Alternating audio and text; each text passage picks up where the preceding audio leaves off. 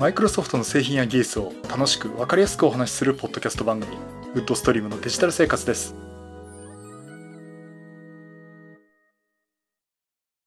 第564回目の配信になります。お届けしますのは木沢です。よろしくお願いします。はい第564回目になりました。この配信はクラウドファンディングキャンファイアのコミュニティより皆様のご支援をいただいて配信しております。今回もエサリさんはじめ合計9名の方にご支援いただいております。ありがとうございます。ご支援の内容に関しましては、この番組ウェブサイト、windows-podcast.com でご案内しております。もしご協力いただけるでしたらよろしくお願いします。また、リスナーの皆さんとのコミュニケーション場として、チャットサイト Discord にサーバーを開設しております。こちら、ポッドキャスト番組、電気屋ウォーカーと共同運用しております。よかったら参加してみてください。Discord サーバーの URL は番組ウェブサイトにリンク貼ってあります。はい、ということで、えー、今年最後の配信となりました。えー、2020年ですね。あの、今年1年間、えー、なんとか配信できました。あの、こうやってね、配信できているのも、あの、聞いていただいている皆さんのおかげです。ありがとうございます。まあ、あの、来年もですね、まあ、今年大変な1年でしたけど、また来年もね、よろしくお願いいたします。というところでですね、あの、年末、今日ね、12月27日なんですけど、だいたいこの日になるとですね、だいたい、あのもう仕事納めになってて、ね、会社ではもう良いお年をなんつって終わってて、さあ、夏、冬休み 何、何しようかとかね、そんなような状況だったんですけど、ちょっとですね、今年はまだ仕事が残っておりまして、結構ギリギリまで仕事するようになる感じですね。来、明日月曜日、火曜日まで仕事をして、30日から休みという。でいきなり大掃除をしてお正月というような感じなんですけど、えー、そんな感じでやっております。うん。もうね、なんか、パッと散々した気分ですけどね。ドスパラの31インチの 4K モニターとかね。いや、ドスパラと言わずヨードバシのあの、59,800円の 4K モニターとかあったんですけど、あそこら辺買っちゃおうかなとかね。買っちゃおうかなっていや、お金あるのかって話があるんで、買うことないと思うんですけど。まあそんなことを考えておりまして。まあまあ、あの、今年はですね、あの、本当に始まった頃はまさかこんな事態になると思ってないかったっていうとこあるんですけども、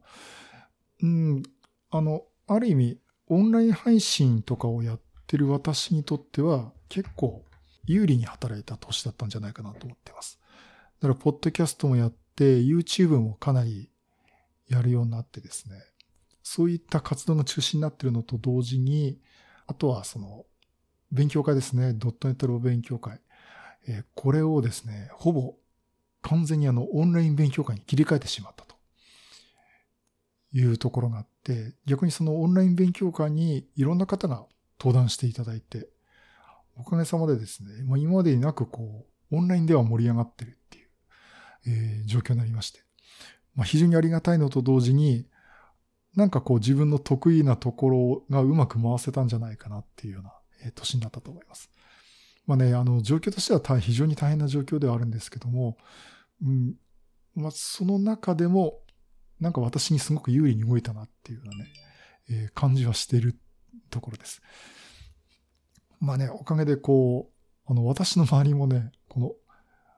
音響設備だとかね、映像の収録の設備とかかなり充実させる方がいまして、まあ、すごいですね。本、気になって皆さんやるとね、あっという間にガーっていいもん揃えちゃってるんで。はじめあの、私がいろいろ揃えてて、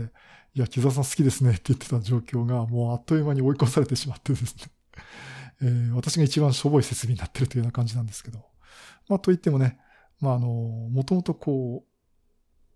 私のお付き合いのある、まあ、マイクロソフトのコミュニティ絡みな方、まあ、特にですね、MVP とかやられてて、情報発信されてる方は、もうすごいですね。パッとオンラインにこう切り替えて情報発信されてるっていう方も結構おられまして。まあさすがだな皆さんと、えー、そんな風に思いました。まああの、ちょっとこの状況はですね、しばらく続くっていうか、私だともう来年ととかいう状況じゃなくて、まあいつの日かね、こうマイクロソフトでまたみんなでセミナルもお借りしてね、集まるって日も来ると思うんですけども、なんかこの状況ってずっと続くんじゃないかなっていうのと、なんかこの状況はある意味維持していきたいなっていう、あの、私のオンラインのこう、活動ですね。というふうに思っております。まあそんなところで昨日もね、ドットネットロ勉強会開催しまして。萩原さん、鈴木翔太郎さん、ホチキス先生、室長さんことあの、吉島さんとかですね。まあ、あと、いつもお世話になってる高尾さんとか、ものすごいメンバーで、えー、登壇、あの、登壇いただきまして、お話いただきまして。まあ、あの、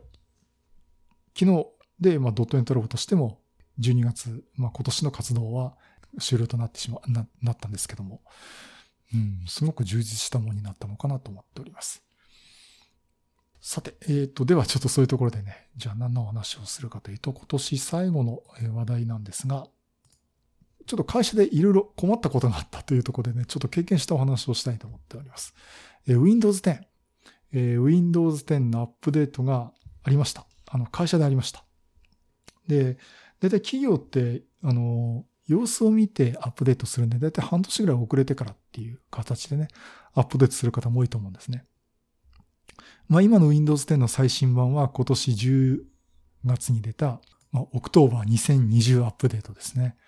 え、20H2 というものが最新になるんですけども、実際今企業では、え、っと、だいたいその18ヶ月のでサポート切れるっていうところで、そこに結構ギリギリのところで切り替えるとこもあったんですけど、えー、ということでね、その1903とか、バージョン1903ですね。えー、そこら辺はもう1909に切り替えるって話もあったんですが、まあそれでね、結構切り替えたとこあるんですけど、切り替えたっていうかね、その企業、企業側は WSAS 使って、え、アップデートをかけてるってとこあったんですけど、なんかうちの会社はですね、先日あの2004というバージョン、まあコードネームでいくと 20H1、メイン2020アップデートですね。これのパッチが出始めまして、意外と早いなってところでね、今会社がですね、えー、みんなが使っている、まあ我々が今普段使っている最新版より一つ前のバージョン、えー、20H2 じゃない、20H1 メイン2020アップデートが走っています。で、というところで今使ってるんですけども、そしたらですね、なんか挙動がおかしいんですね。うん、これがね、二つありました。で、二つあるんだけども、あの、全員で起きるわけじゃないんですよね。で、よりによってこの二つっていうのは私のところで起きてしまいまして、まあ、ここについてちょっとブログでも記事書いたんで、ちょっと触れたいなと思ってます。えー、まず一つ目がですね、このダブルサス使って Windows 10アップデートになりました。バージョン2004。メイン2020アップデートになったんですけども、まずね、日本語入力がおかしくなったんですね。日本語入力、マイクロソフトの MSIME、この挙動がおかしくなりまして、で、これ何がおかしいかっていうと、どうもアップデートした後に、キーボード入力してたらね、シフトキーが効かないんですね。だから、カッコを入れるときにシフトキーと数字の8のキーを押してるんですけども、どうもね、カッコならずに8のキーがそのまま入力されちゃうんですね。で、もう一回押し出してみてるとちゃんと入るんですよ。で、カッコ閉じるのをシフトキーを押して9を押すと、9が入っちゃうんですね。カッコ閉じの記号にならないんですよ。どうもシフトキーが押せないってこと。これキーボード壊れたかなと。あの、私のキーボードは Windows 95の時代のミネベア109というキーボード。これ会社の方でのキーボードですね。これずっと使ってるんですよ。えっと、もうインターフェースは PS2 コネクタで、それに USB のアダプターをですね、昔に買ったやつを使って、無理やり繋げてるんですけども。あ家だとあの、フィルコのね、マジスティックの108キーボード使ってるんですけどね。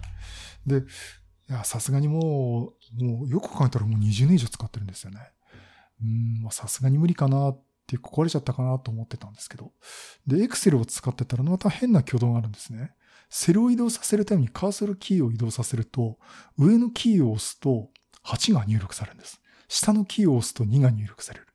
左のキーを押すと4、右のキーを押すと6が入力されてしまうんですね。あれなんだこれと。で、これ実際あの、これ日本マイクロソフトのね、モノエさんというお世話になってる方が、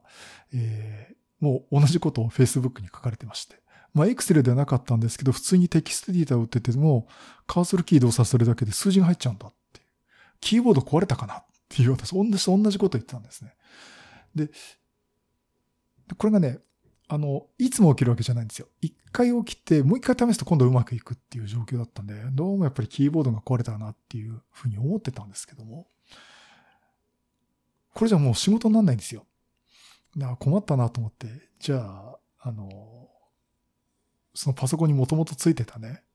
なんかしょぼいキーボードがあるんですけど、なんでこんなキーボードでみんな仕事させるんだと思うんですけどね。そのキーボードをつなげたら、相変わらず入力おかしいんです。カッコは入らない。シフトキーは引かないし、たまにカーソルキーを押すと数字が入ってしまうし。これは違うぞと。ハード的な問題じゃない。これソフトウェアの問題だなっていうところで、あの、調べたんですけども、やっぱり同様の話もね、あったりなかったりっていうか、まああんまり見つからなかったんですね、その時はね。で、やっぱりその時に出たのは同じ現象で起きないんだけど Windows 10をアップデートしたら MSIME の挙動がおかしくなるよっていうところは出ててで、これについてはね、パッチを当てますっていうところで出たとか出ないとかそういう話が出てたんですけど、えっ、ー、と、現時点ではとにかく会社の状態では出ないし、Windows アップデートを手動でかけても、まあかからないっていうか、あの、やったんですけども、最新の状態ですってなっててね。まあ会社がダブルサスで配布してるんで、これ以上どうしようもないっていう状況でした。で、これどうしようかなっていうところ、とにかくね、仕事にならないんですよ。Excel でカーソルキー移動させただけで数字が入っちゃうという状況でしたんで。うん。で、あの、どうしたかっていうとですね、まずこれ解決方法なんですけども、MSIME の古いバージョンに戻すということをしました。で、これ私ブログにやり方書いたんですけども、これまずあの、スタートボタンを押して歯車のあの変更、設定のアイコンをクリックしたときですね。えっ、と、まずあの、設定画面が出てくるところで、メニューどうやって辿ればいいかもう忘れちゃったんで、検索ボックスがあるとそこに IME って入力するんですね。そうすると MSIME の日本語 IME の設定というものが候補で出てきます。で、そこをクリックすると MSIME の設定がボタン画面になるんで、で、さらにね、全般っていうところがメニューにありますので、全般クリックして、で、その次の画面でですね、下の方にずっとスクロールさせていくと互換性についてっていうところがあって、以前のバージョンの Microsoft IME を使うというスイッチの、えー、コントロールがあります。で、ここで、ここオンにするんですね。つまりあの、昔の以前のバージョンの MSIME を使うというところでオンにすると、以前のバージョンの MSIME を表示、使用しますかって言ってくるので、まあ OK として、えー、1個前のバージョンに戻しました。あの、だから最新の機能を使えなくはなるんですけども、これでですね、解決できました。えー、というところで、あの、もし Windows アップデートをかけた後に日本語入力がおかしくなったっていう方ですね、あの、これブログの方にも書いてありますんで、私のブログで戦うサンデープログラマーというブログに Windows 10をアップデートしたら MSIME の挙動がおかしくなったというタイトルでね、えー、記事書いてありますんで、ちょっとこちらも見ていただくといいんですが、まあ、とにかく MSIME のバージョンを1個古くするとですね、元に戻りますんで、とにかくあの、仕事進まなきゃいけないってところでね、対応しましたんで、まあちょっと参考にしていただければなと思っております。それともう一つ。これはですね、本当にレアケースかなと思ってたんですが、えー、Windows アップデートしたんですけども、アウトロックが起動しなくなっちゃったんですよ。で、どういうのかっていうと、アウトロック起動したら、あの、白いダイアログボックス、まあ、ボックスが出てきて、ネットワークに接続できませんでしたっていうメッセージが出てきて、その後アウトロックが起動しないこともあれば、起動はしてもうメールの画面とか見れるんだけど、送受信が一切できなくなるとかですね。えー、そんなことが起きるようになりました。で、これもまたですね、再起動させるとうまくいくケースがあるんですね。だからね、メールが使えないと何度も何度も再起動させて、うまくいくまで仕事止めてやるっていう状況になってて、いや、さすがにこれは困ったなっていう状況だったんですね。で、あの、その時に気がついたのが、タスクトレイ、画面の右下の方にね、タスクトレイがあって、ネットワークの状態っていうのが出てきます。あの、Wi-Fi で使ってる方はですね、扇のマークが出てくると思いますし、あとは有線で使ってる方はね、こうパソコンにこう、ネットワークの、かなこれアイコンがついてるっていう、えー、いうものが出てくるんですけども、ここがね、地球儀のマークみたいなのが出てくるんですよ。で、ここにマウスカーソルを当てると、ネットワークでインターネットアクセスなしって出てくるんですね。つまり、あの、私の場合はその会社のドメインに参加してるんですけど、ドメイン名が出てきてインターネットアクセスなしって出てくるんですね。大抵こういうのって、その、ゲートウェイにつながらないとかね、いう状況で、例えばインターネットにそのものにアクセスができないっていう、えー、状況になってるってことなんですが、ただ、使えるんですよ。普通にウェブブラウザで会社のイントラネットもつなぐし、社外の、例えば Google だとかなんとかね、その類のウェブサイトにも全て問題なくつながるんですね。で、どうも、ここのアイコンが地球儀のマークでインターネット接続なしの状態だとアウトロックが起動しなくて、で、たまにこれがそのパソコンのマークとこうネットワークの接続のアイコンに切り替わった時にはアウトロックがちゃんと起動するっていう状況になってるっていう感じだったんですね。で、これはですね、あの、調べてみたところ、やっぱり起きる起きないっていうのはやっぱりあってですね。で、結論から言うとですね、どうも Windows 10のアップデートのまだ不具合があるらしいんですね。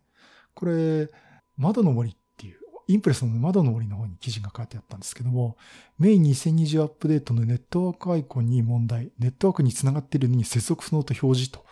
いうところで、これ2020年のですね、7月21日の記事なんですね。で、マイクロソフトが問題を調査中ということで、マイクロソフトも認識はしていて、あの、対応パッチは出すような話にはなってると思うんですけども、未だにこれ解決できてないんですね。で、ちなみに家のパソコンは大丈夫です。だからこれ大きなパソコンでご自宅で使ってる方っていうのは、まあほぼ起きてないと思うんですね。で、どうも起きてるのは企業でプロキシサーバーを使ってアクセスしてる方というような感じです。で、この、あの、ネットワークのアイコンの表示ね。これね、ネットワーク接続状態インジケーターって NCSI っていうものがあるんですけども、どうもこれが問題があるみたいっていうところで、この NCSI っていうのは、あの、インターネットに自分で繋いでみて、これがインターネットに接続できてからどうかっていうことをですね、Windows が判定をさせてるんですね。で、実際にですね、www.msftconnecttest.com というウェブサイト、URL にですね、アクセスをしてみて、で、これテキストファイルを読み出すだけなんですけど、これが使えるかどうかっていうのをテストして、うまくいったらこのマシンはインターネット接続できてますよっていうところでアイコンの表示もそんな地球儀マークにならなくてですね、ちゃんとインターネット接続できてますって表示になるんですけども、どうもこれを失敗してる。で、失敗してしまう不具合があるらしいんですね。で、特にその Outlook なんかは、起動時の認証時にどうもここの NCSI を見て判定してるとこがあるらしくてですね。で、ここで失敗すると、ちゃんとネットワークが繋がってるにもかかわらず、ネットワーク繋がってませんっつって、起動しなかったり、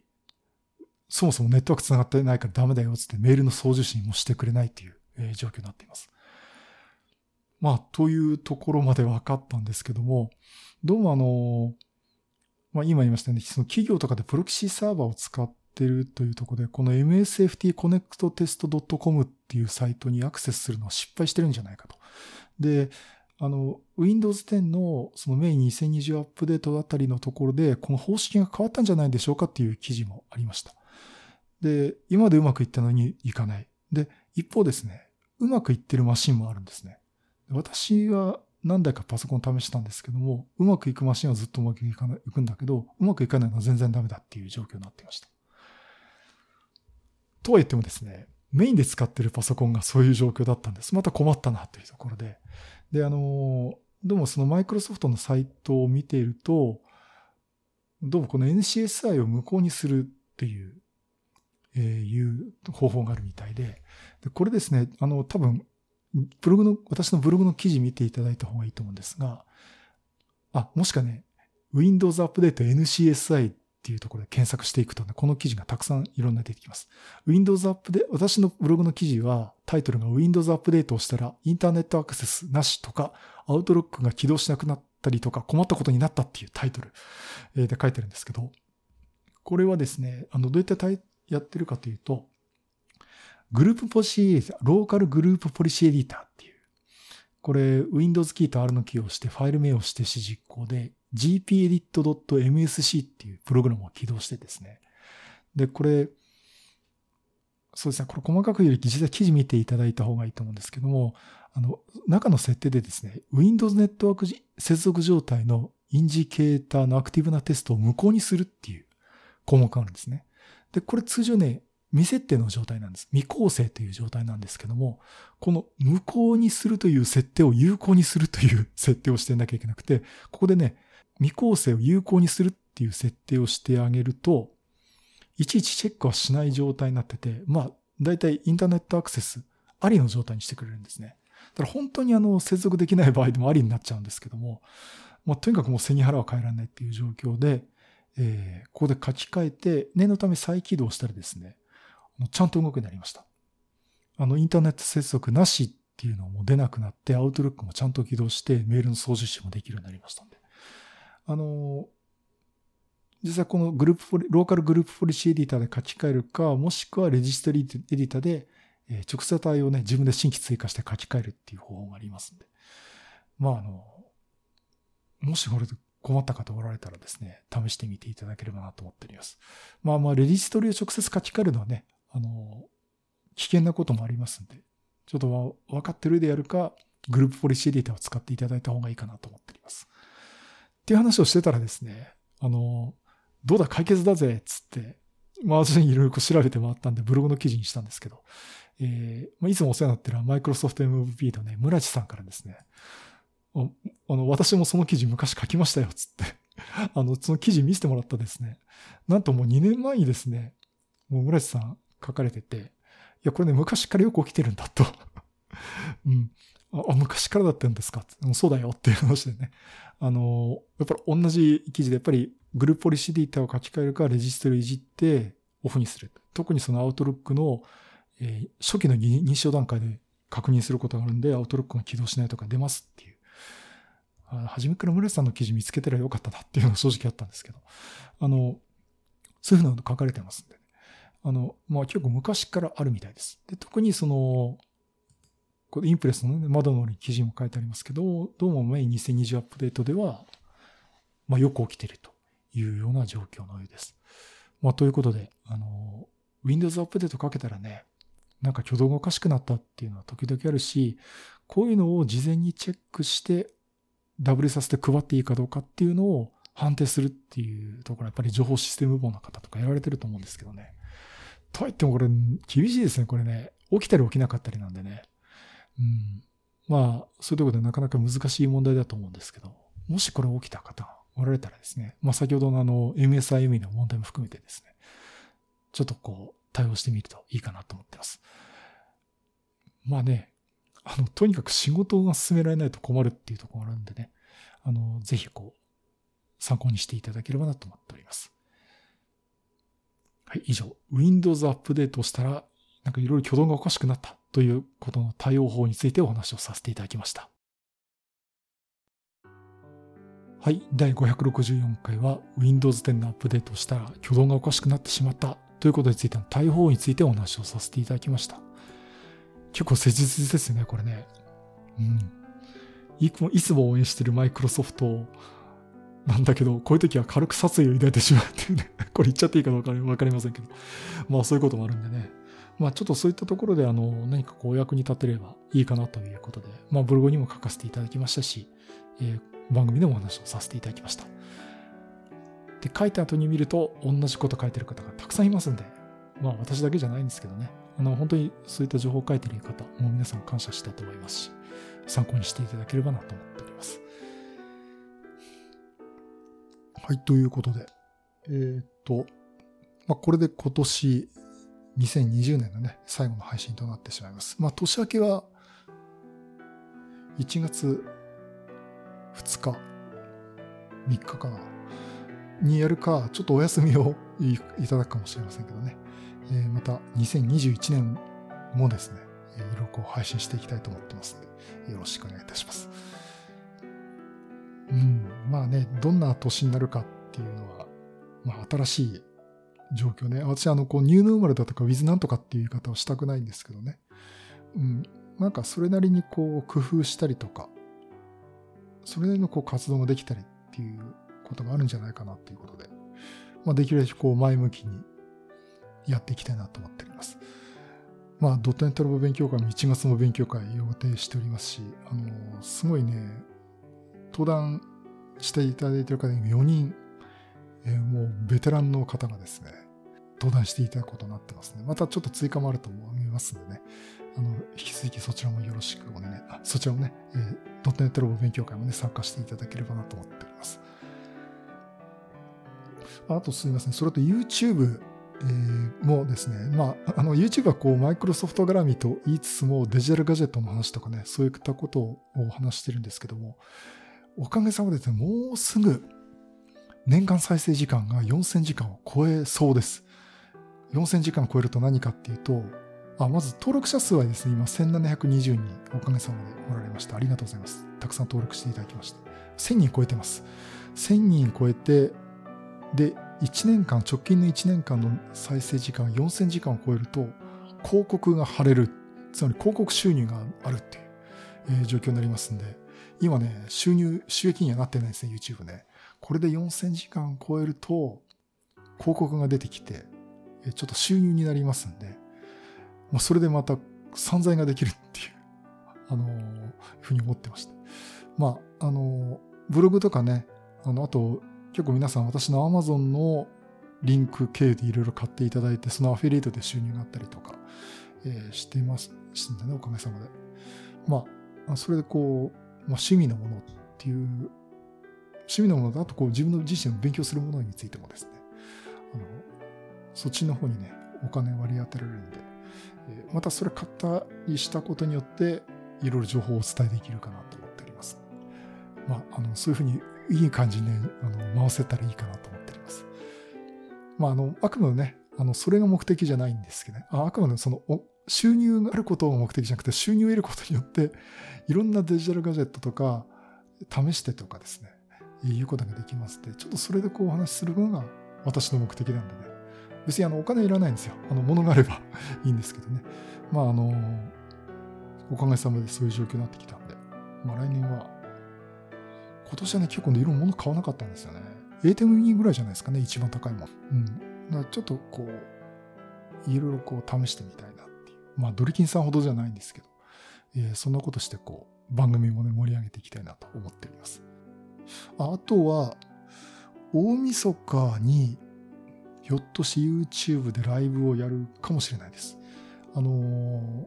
一人でやるか、Teams で開いて、えー、ちょっと誰かこうゲスト来ていただけないかな。ゲストっていうか、あの、ちょっといいですから私と話しませんかただ YouTube で公開しますけどねっていうようなところでね、なんか雑談がこうできればいいかなと。えー、そんなことも考えておりますんで、まあ、あの、大晦日紅白歌合戦見ながらですね、ちょっと YouTube の方もライブやるかもしれないんで参加して、ちょっと見ていただければいいかなと思っております。はい、えー、そういうことですね。あの、本当に2020年もありがとうございました。あの、本当に、あの、冒頭で見ましたけど、あの、この番組続けさせてもらってるのも、こう、聞いていただいている皆さんのおかげですんで、本当にね、感謝申し上げます。で、あの、2021年もですね、まあ、頑張って、マイクロソフトの製品や技術を楽しくわかりやすくというのを目標にですね、さらにちょっとデジタルガジェットのネタも含めてですね、お話していきたいと思っておりますので、よろしくお願いします。はい、そういうことで、またいろんなネタ集めてお話したいと思います。またよろしくお願いします。皆さん良いお年を。